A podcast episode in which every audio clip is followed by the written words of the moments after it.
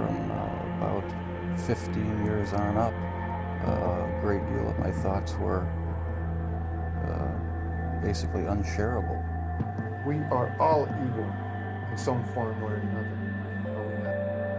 Yes, I am not 100%, but I am evil. My mother was a, a sick, angry, hungry, and, and very sad woman. I hated her, but I wanted to love my mother. This is Serial Killing, a podcast. Hello again, and welcome to Serial Killing, a podcast, where we sometimes veer off the serial killer path to delve into other topics within our beloved true crime community. Special thanks to my patrons who voted for this episode. Thank you so much. You are truly appreciated. And for anyone else, please feel free to join my patrons so that you can vote on who will be covered next or get early access to the podcasts. Like, share, and subscribe. It might just help our little community grow.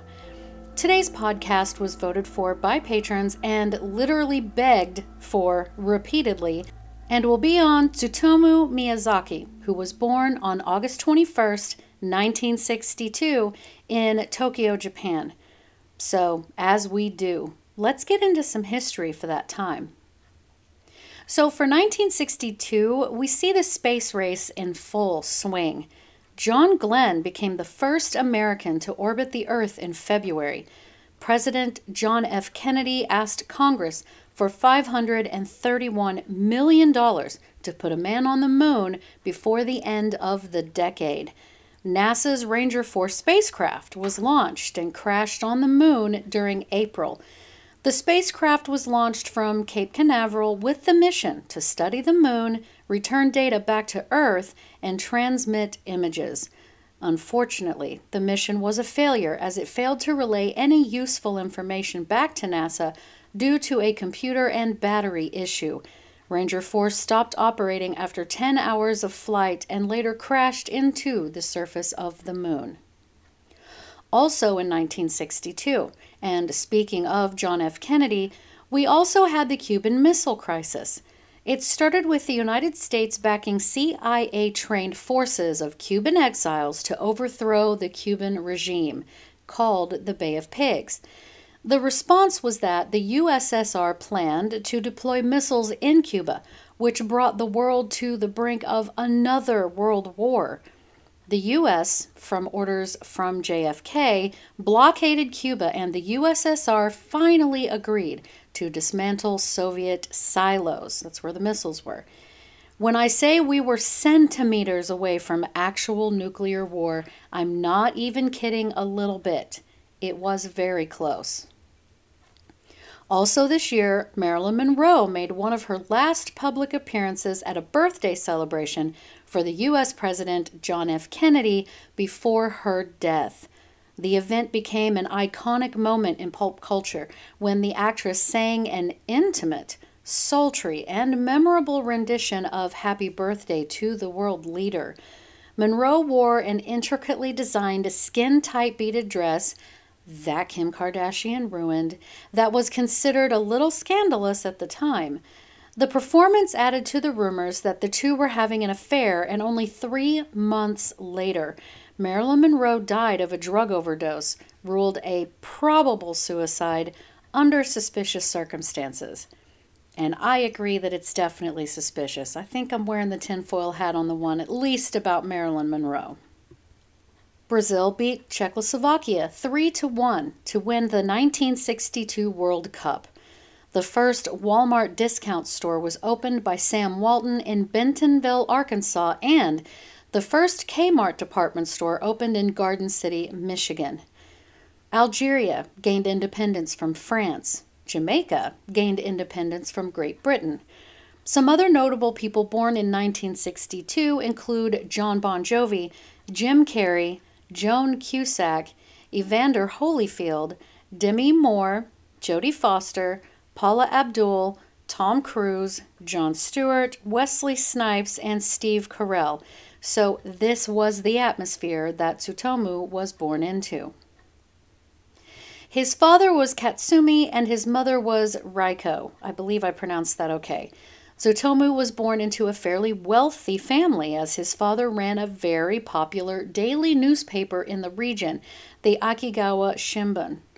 Now, only a couple of sources stated this, so again, grain of salt and all, but allegedly it came out in his later court trial that his biological mother was actually his older sister, that he was a product of incest between her and his own father, and of course, Reiko raised him as her son. It was also said that he was born premature, not even weighing five pounds. He also was born with a condition called carpal coalition, where the bones in his wrist were fused together. He was not able to move his wrists independently, so if he wanted to move his hands, he had to move the entire forearm. And then, as his body matured, as it grew, it was said that his fingers got very long and Nosferatu like for a visual. Tsutomu was reported as being an extremely quiet and shy young boy, but he was also an excellent student. Living in his lonely world, he was highly introverted and withdrawn. When he was five years old, a fellow inmate teased him about his quote, funny hands. After that, in family photos, he never showed his hands and his eyes were often closed as well.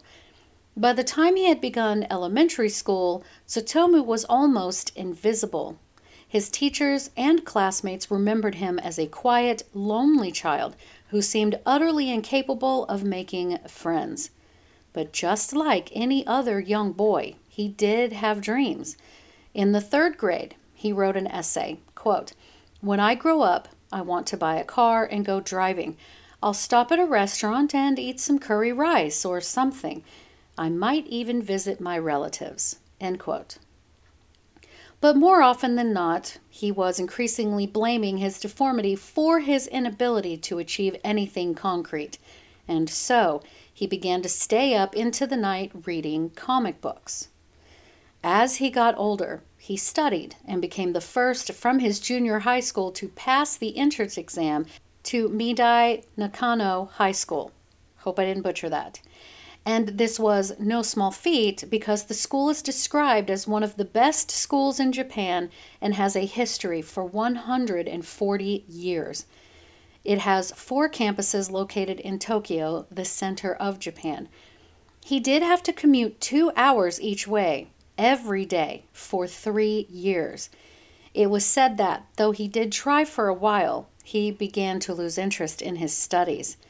When his peers would gather together to do, you know, young teenager things, he would instead isolate himself and draw his own little comic books. He had always been fascinated with Japanese graphic novels or manga. This turned into a near obsession with hentai, which is like manga but very pornographic.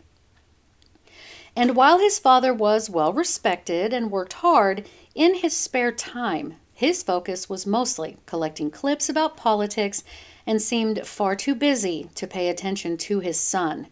His mother also worked, but rather than spend quality time with him, she would just buy him stuff to keep him occupied. Neither parent really stopped to address the growing problem with just how introverted their son was. His grandfather, it would seem, was the only family member whom he was close to. His older sister was, of course, busy with her own things, and his two younger sisters acted like he disgusted them. Now, some sources say Tsutomu was physically immature and had a micro penis, which he had been teased about as well, making it impossible for him to have any relationships with girls as he began high school. One schoolmate said, quote, his penis is no thicker than a pencil and no longer than a toothpick, end quote. And listen, guys, we all know how cruel teenagers can be. But it was said that his sex drive was by far and wide much higher than normal.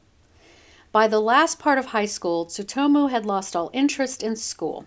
He had intended on studying English and becoming a teacher, attending a prestigious college that was connected to the rather prestigious junior high and high school he attended, but due to his rapidly growing frustration with his station in life, he let his grades slip down so far that he was not admitted. and this is when he began having thoughts of suicide.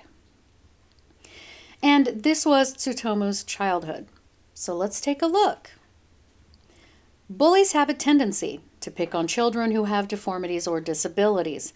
Statistics show that between 1 in 4 and 1 in 3 U.S. students say they have been bullied at school. Having a cleft lip or multiple teeth, or in Tsutomu's case, his wrists, does not justify being made fun of by other kids. But it happens all the time. This sort of thing can leave a child unable to concentrate on their schoolwork because they're too worried about how others view them, and this certainly holds true in this story. The sad truth is that most students with deformities have few friends or no friends at all. Through no fault of their own, some children are subjected to stares and looks of disgust simply because of how they look. Ideally, bullied children should tell a trusted adult about what's going on in their world instead of withdrawing in general, which is so often the case. The sooner an adult knows what the child is going through, the faster the situation can be addressed. Addressing their deformity or handicap while they're still young will boost a child's confidence long term and correct their negative body image. In other words, their children won't spend the rest of their school years walking around with their heads down because their body image is so poor. Statistics show that when interventions are conducted early enough, students refrain from bullying tactics and kids with deformities or disabilities are no longer regularly attacked. Consequently, it's important for schools to implement zero tolerance policies when it comes to bullying.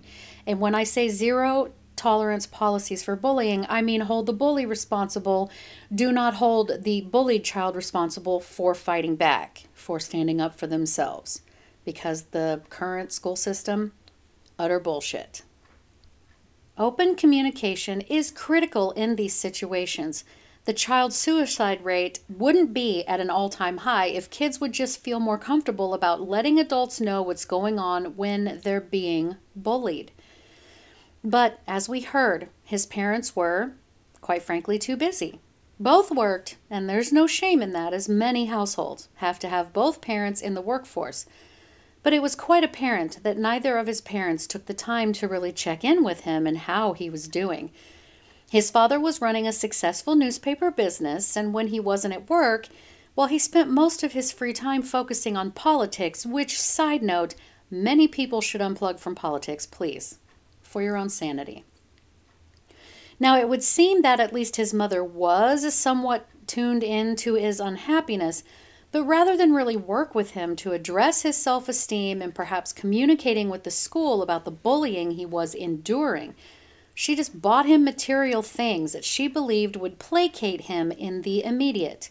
And while things are nice to have in childhood, they are, under no circumstances, a substitute for a modicum of effective parenting. My childhood is included in this.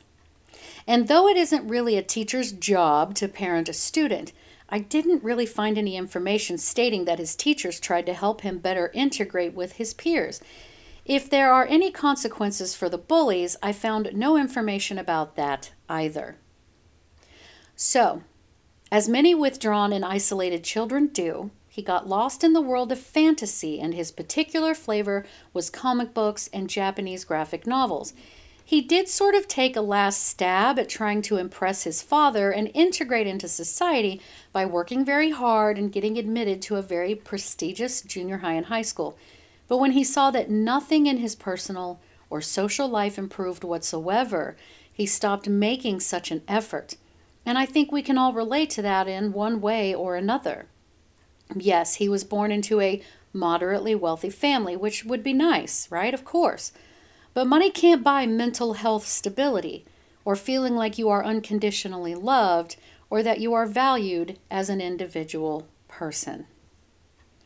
And then the business with his penis size. Listen, men are born with what they're born with and I don't condone anyone making jokes about that. One must assume other boys saw his, you know, situation from maybe dressing out for PE class or whatever. But for him to be bullied about that is just unthinkable.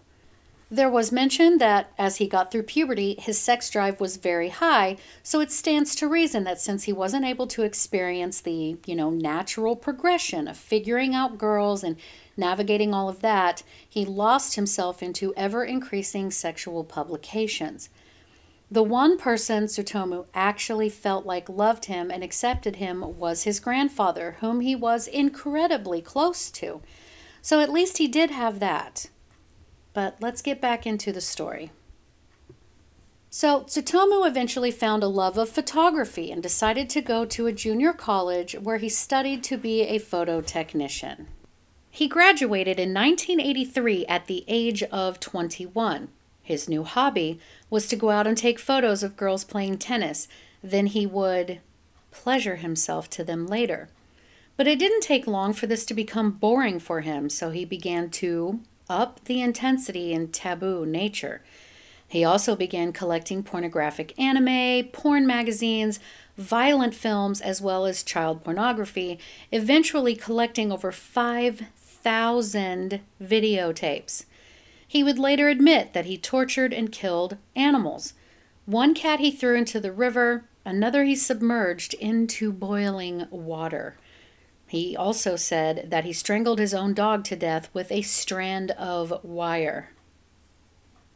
So he moved out of his parents' house for a little while, but ultimately he had to move back in, forced to share a room with his older sister slash perhaps biological mother. He seemed to strongly dislike all of his family except for his beloved grandfather, who it was said paid a lot of attention to him.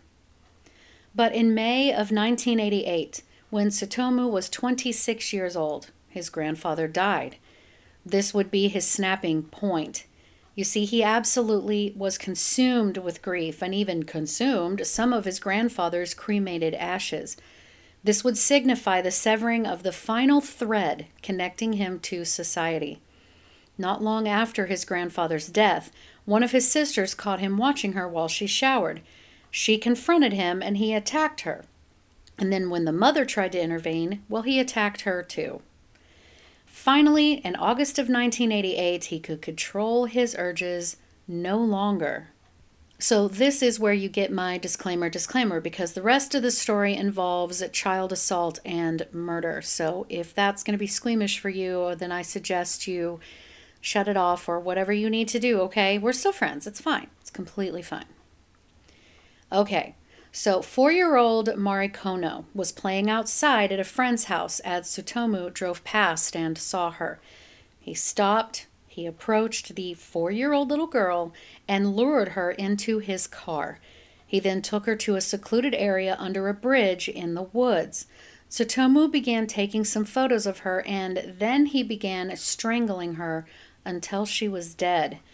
He then took off her clothes sexually assaulted her body, and left the scene with her clothes. After her disappearance, police squad cars with loudspeakers patrolled the streets, warning parents to keep their children in sight at all times. He did return to her remains after some time when the body was beginning to decay and removed her hands and feet and kept them as trophies in his closet.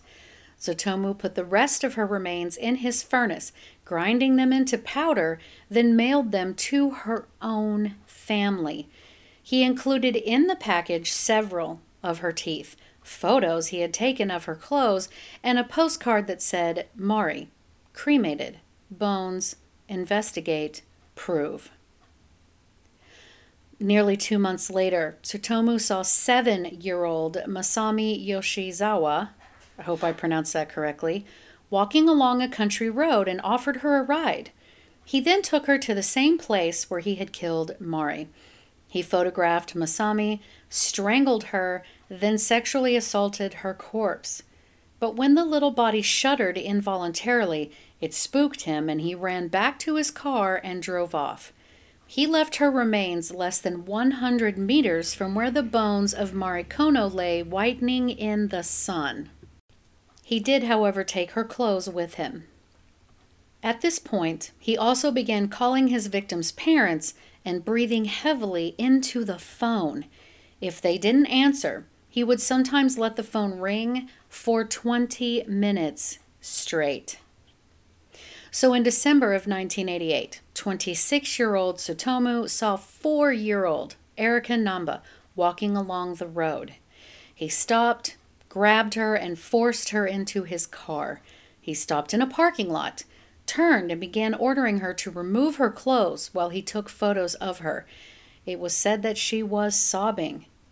After he then strangled her, he proceeded to tie her hands and feet together behind her back, wrapped her carefully in a sheet, and put her in his trunk.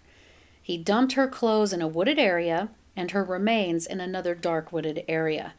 He then decided to send Erika's parents a postcard with a message made from magazine cutouts that said, Erica, cold, cough, throat, rest, death but this time he was nearly caught dumping the remains by a witness, so he decided to lay low for a while six months to be exact. So once Erika's remains were found, the police knew three little girls' murders were connected and they began a big investigation. They were able to interview a couple of men who had seen Tsutomu's car on the side of the road near where Erika's body had been found, and they recalled that the car had specific plates, but misidentified the model as a Toyota Corolla, which was an error the police realized only after they had checked out more than 6,000 Corollas. This could have been their strongest lead. And with the missing girl posters and media attention on the murders, he indeed laid low for a while. But he did avidly follow these news reports. He sat down and wrote a three page letter and mailed it to his first victim's home. The society desk of his father's own newspaper also received a copy, along with a Polaroid type photo of Mari. The letter was entitled Crime Confession and signed Yuko Imada, a pun on Now I'll Tell. Quote I put the cardboard box with Mari's remains in it in front of her home. I did everything, from the start of the Mari incident to the finish.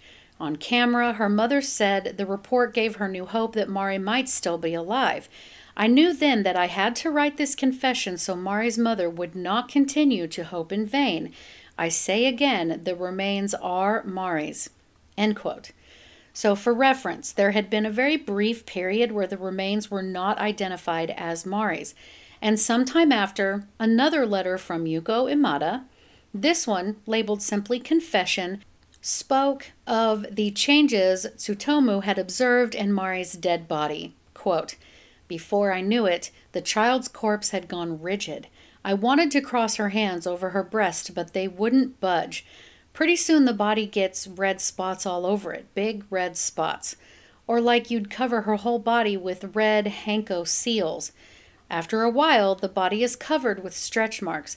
It is so rigid before, but now it feels like it's full of water, and it smells. How it smells. Like nothing you've ever smelled in this whole wide world. End quote. So in June of 1989, he began growing restless. He started skipping work more often to spend hours sitting in his room editing his precious videotapes. But he got up and ventured out and eventually spotted five year old Ayako Nomoto playing at a park and began taking pictures of her. He then approached her, grabbed her, and forced her into his car. He then killed her later stating, quote, she kicked and kicked but went limp in four or five minutes, end quote. To make sure she was dead, he taped her mouth and tied her hands with vinyl rope, then wrapped the body in a sheet and put it in the trunk of the car. He stopped at a camera store to rent a video camera, then drove to his new apartment, waited a couple of hours, then retrieved the remains from the trunk and took them inside. This was when he began to display all manner of disgusting and vile behaviors toward this little girl's corpse. Tsutomu also decided to drink blood from one of the little girl's hands and consumed some of the flesh. He dumped parts of the body away from his apartment, but he retained some. Two days later, the odor of the decomposing corpse, pieces, if you will, became unbearable. He knew he had to dispose of the remains, so he hid the torso near the public toilet at a nearby cemetery at midnight, four days after the murder. Only her little torso was discovered. The next month, he saw two sisters at a park and he managed to lure one away, while the other sister ran to their father for help. The father ran out and promptly found a naked Tsutomu preparing to photograph his naked daughter's genitals, but Tsutomu ran off. The police were waiting for him by his car when he returned. Thank God. He was arrested after returning to his car to flee the scene and charged with, quote, forcing a minor to commit indecent acts, end quote. The authorities searched his apartment, which just consisted of two rooms, and were shocked at what they found. He had almost 6,000 tapes that included anime, hentai, which again is Japanese anime pornography, horror movies, disturbing child pornography, and much more. He also had a large collection of photographs of his victims in varying stages throughout their horrible ordeal with him and then after. Tsutomu showed no emotion or remorse during his questioning, and his father refused to hire a lawyer for his son, stating that it wouldn't be fair to the victims, and on some level, I find myself not disagreeing with him. So, the public defender's office was forced to look long and hard before finding two lawyers who were willing to take this case. The angle they went with was, of course, that he was of diminished responsibility, stating, quote, "The more we see of him, the more we think he lives in a different world. We felt the initial report did not establish Miyazaki's mental capabilities beyond reasonable doubt, so we asked for a second evaluation. If he was found mentally incompetent, he would be sent to a mental facility with the possibility of being released at some point or he would be found mostly competent and get a life sentence with no possibility of parole. Ultimately, he was found sane, which meant the death penalty. During his trial, he stated that his alter ego was called Ratman, and Ratman is the one that forced him to kill. And as he displayed little to no emotion when he was questioned, even less was displayed during the trial, and he was even observed sleeping at times. He blamed his behavior on the hentai and horror movies he was obsessed with. His psychologist presented a list of obsessions, right? So, pedophilia, necrophilia, sadism, fetishism, and cannibalism. It was suggested that he was a pedophile first and a murderer second. Quote, Killing was an extension of his interest in little girls, a way of possessing them.